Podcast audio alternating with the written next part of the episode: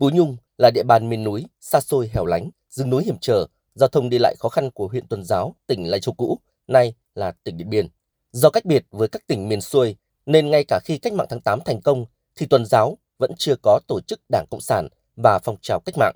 Thế nhưng, trong cuộc kháng chiến chống Pháp, Pú Nhung đã được chọn làm căn cứ cách mạng của Ban Cán sự Đảng tỉnh Lai Châu. Dưới sự chỉ đạo của tri bộ Lai Châu, cuối năm 1949, Ủy ban kháng chiến của hai xã Pú Nhung và Tỏa Tình huyện Tuần Giáo được thành lập. Đầu năm 1950, đội du kích xã phú Nhung ra đời. Ngay từ những ngày đầu thành lập, bằng các vũ khí thô sơ, nhưng với tinh thần chiến đấu dũng cảm mưu trí, đội du kích phú Nhung đã chặn được nhiều cuộc càn quét đẫm máu, gây cho địch tổn thất lớn, tạo tiếng vang cũng như niềm tin trong nhân dân. Ông Ly Giống lành bí thư tri bộ bản Tênh Lá, xã phú Nhung chia sẻ, sau chiến thắng Điện Biên Phủ, cuộc sống người dân nơi đây bắt đầu bước sang trang mới. Từ một vùng quê nghèo khó với nhiều cái không, không đường, không điện, không trường học, không trạm y tế. Số người dân biết tiếng phổ thông chỉ đếm trên đầu ngón tay. Nhưng với sự quan tâm đầu tư của Đảng, Nhà nước và cấp ủy, chính quyền các cấp cùng tinh thần đoàn kết cần cù của nhân dân, Phú Nhung đã khoác lên mình cuộc sống mới ấm no hơn.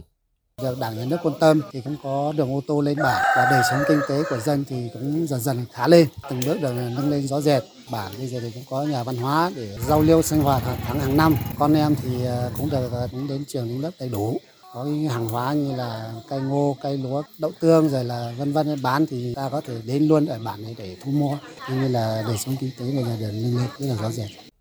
Trong phát triển kinh tế, dù còn nhiều khó khăn vì địa hình xa xôi cách trở,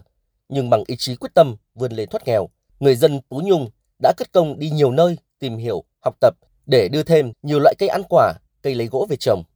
Theo thời gian đã dần hình thành nên nhiều sản vật nông nghiệp mang thương hiệu Pú Nhung như cây mía xương đen, cây dứa, vân vân. Toàn xã đã phát triển được trên 10 hecta cây mắc cà, trên 60 hecta cây ăn quả. Nhiều tấm gương nông dân sản xuất kinh doanh giỏi với mô hình kinh tế, vườn, ao chuồng cho thu nhập từ 50 đến hơn 100 triệu đồng trên một năm. Phát huy truyền thống quê hương anh hùng vừa A Dính, phong trào học tập cũng không ngừng được xây dựng và trở thành điểm sáng của Phú Nhung. Nhiều dòng họ hiếu học như dòng họ Vừ ở bản Đế Chia, dòng họ Sùng ở bản Phiêng Pi, góp phần thắp lửa cho phong trào học tập của nhiều thế hệ tại địa phương. Ông Sùng A Chứ, tổ phó tổ dòng họ Sùng, bản Phiêng Pi, xã Phú Nhung, huyện Tuần Giáo cho biết. Năm vừa rồi, các chủ dòng họ, chủ gia đình tăng cường cái tinh thần đoàn kết, giúp đỡ lẫn nhau, làm kinh tế, giúp nhau dạy bảo, giáo dục các cháu đi học. 100% các cháu được tham gia đi học đầy đủ, không có trường hợp cháu nào bỏ học. Các kỳ thi cuối năm, cuối lớp, các cháu đều đạt thành tích đến lớp 100%.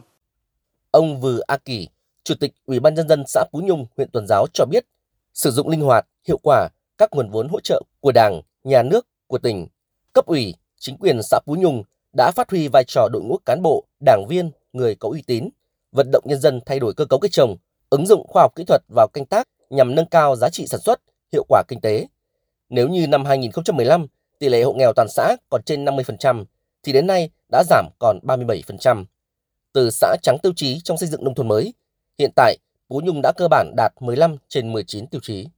Đối với cấp ủy chính quyền địa phương ấy đã xác định rõ cái mục tiêu để phát triển kinh tế xã hội thu nhập ổn định cho bà con và xóa đói giảm nghèo. Trong mấy năm nay, Phú Nhung là được đầu tư tất cả các cơ sở vật chất từ ờ, trường học, y tế, đường giao thông tạo điều kiện cho bà con cái vận chuyển nông sản cũng như là phát triển hàng hóa và đặc biệt là các hộ gia đình tự chuyển đổi cơ cấu cây trồng, cây mía, cây dứa, phát triển hộ kinh tế hộ gia đình.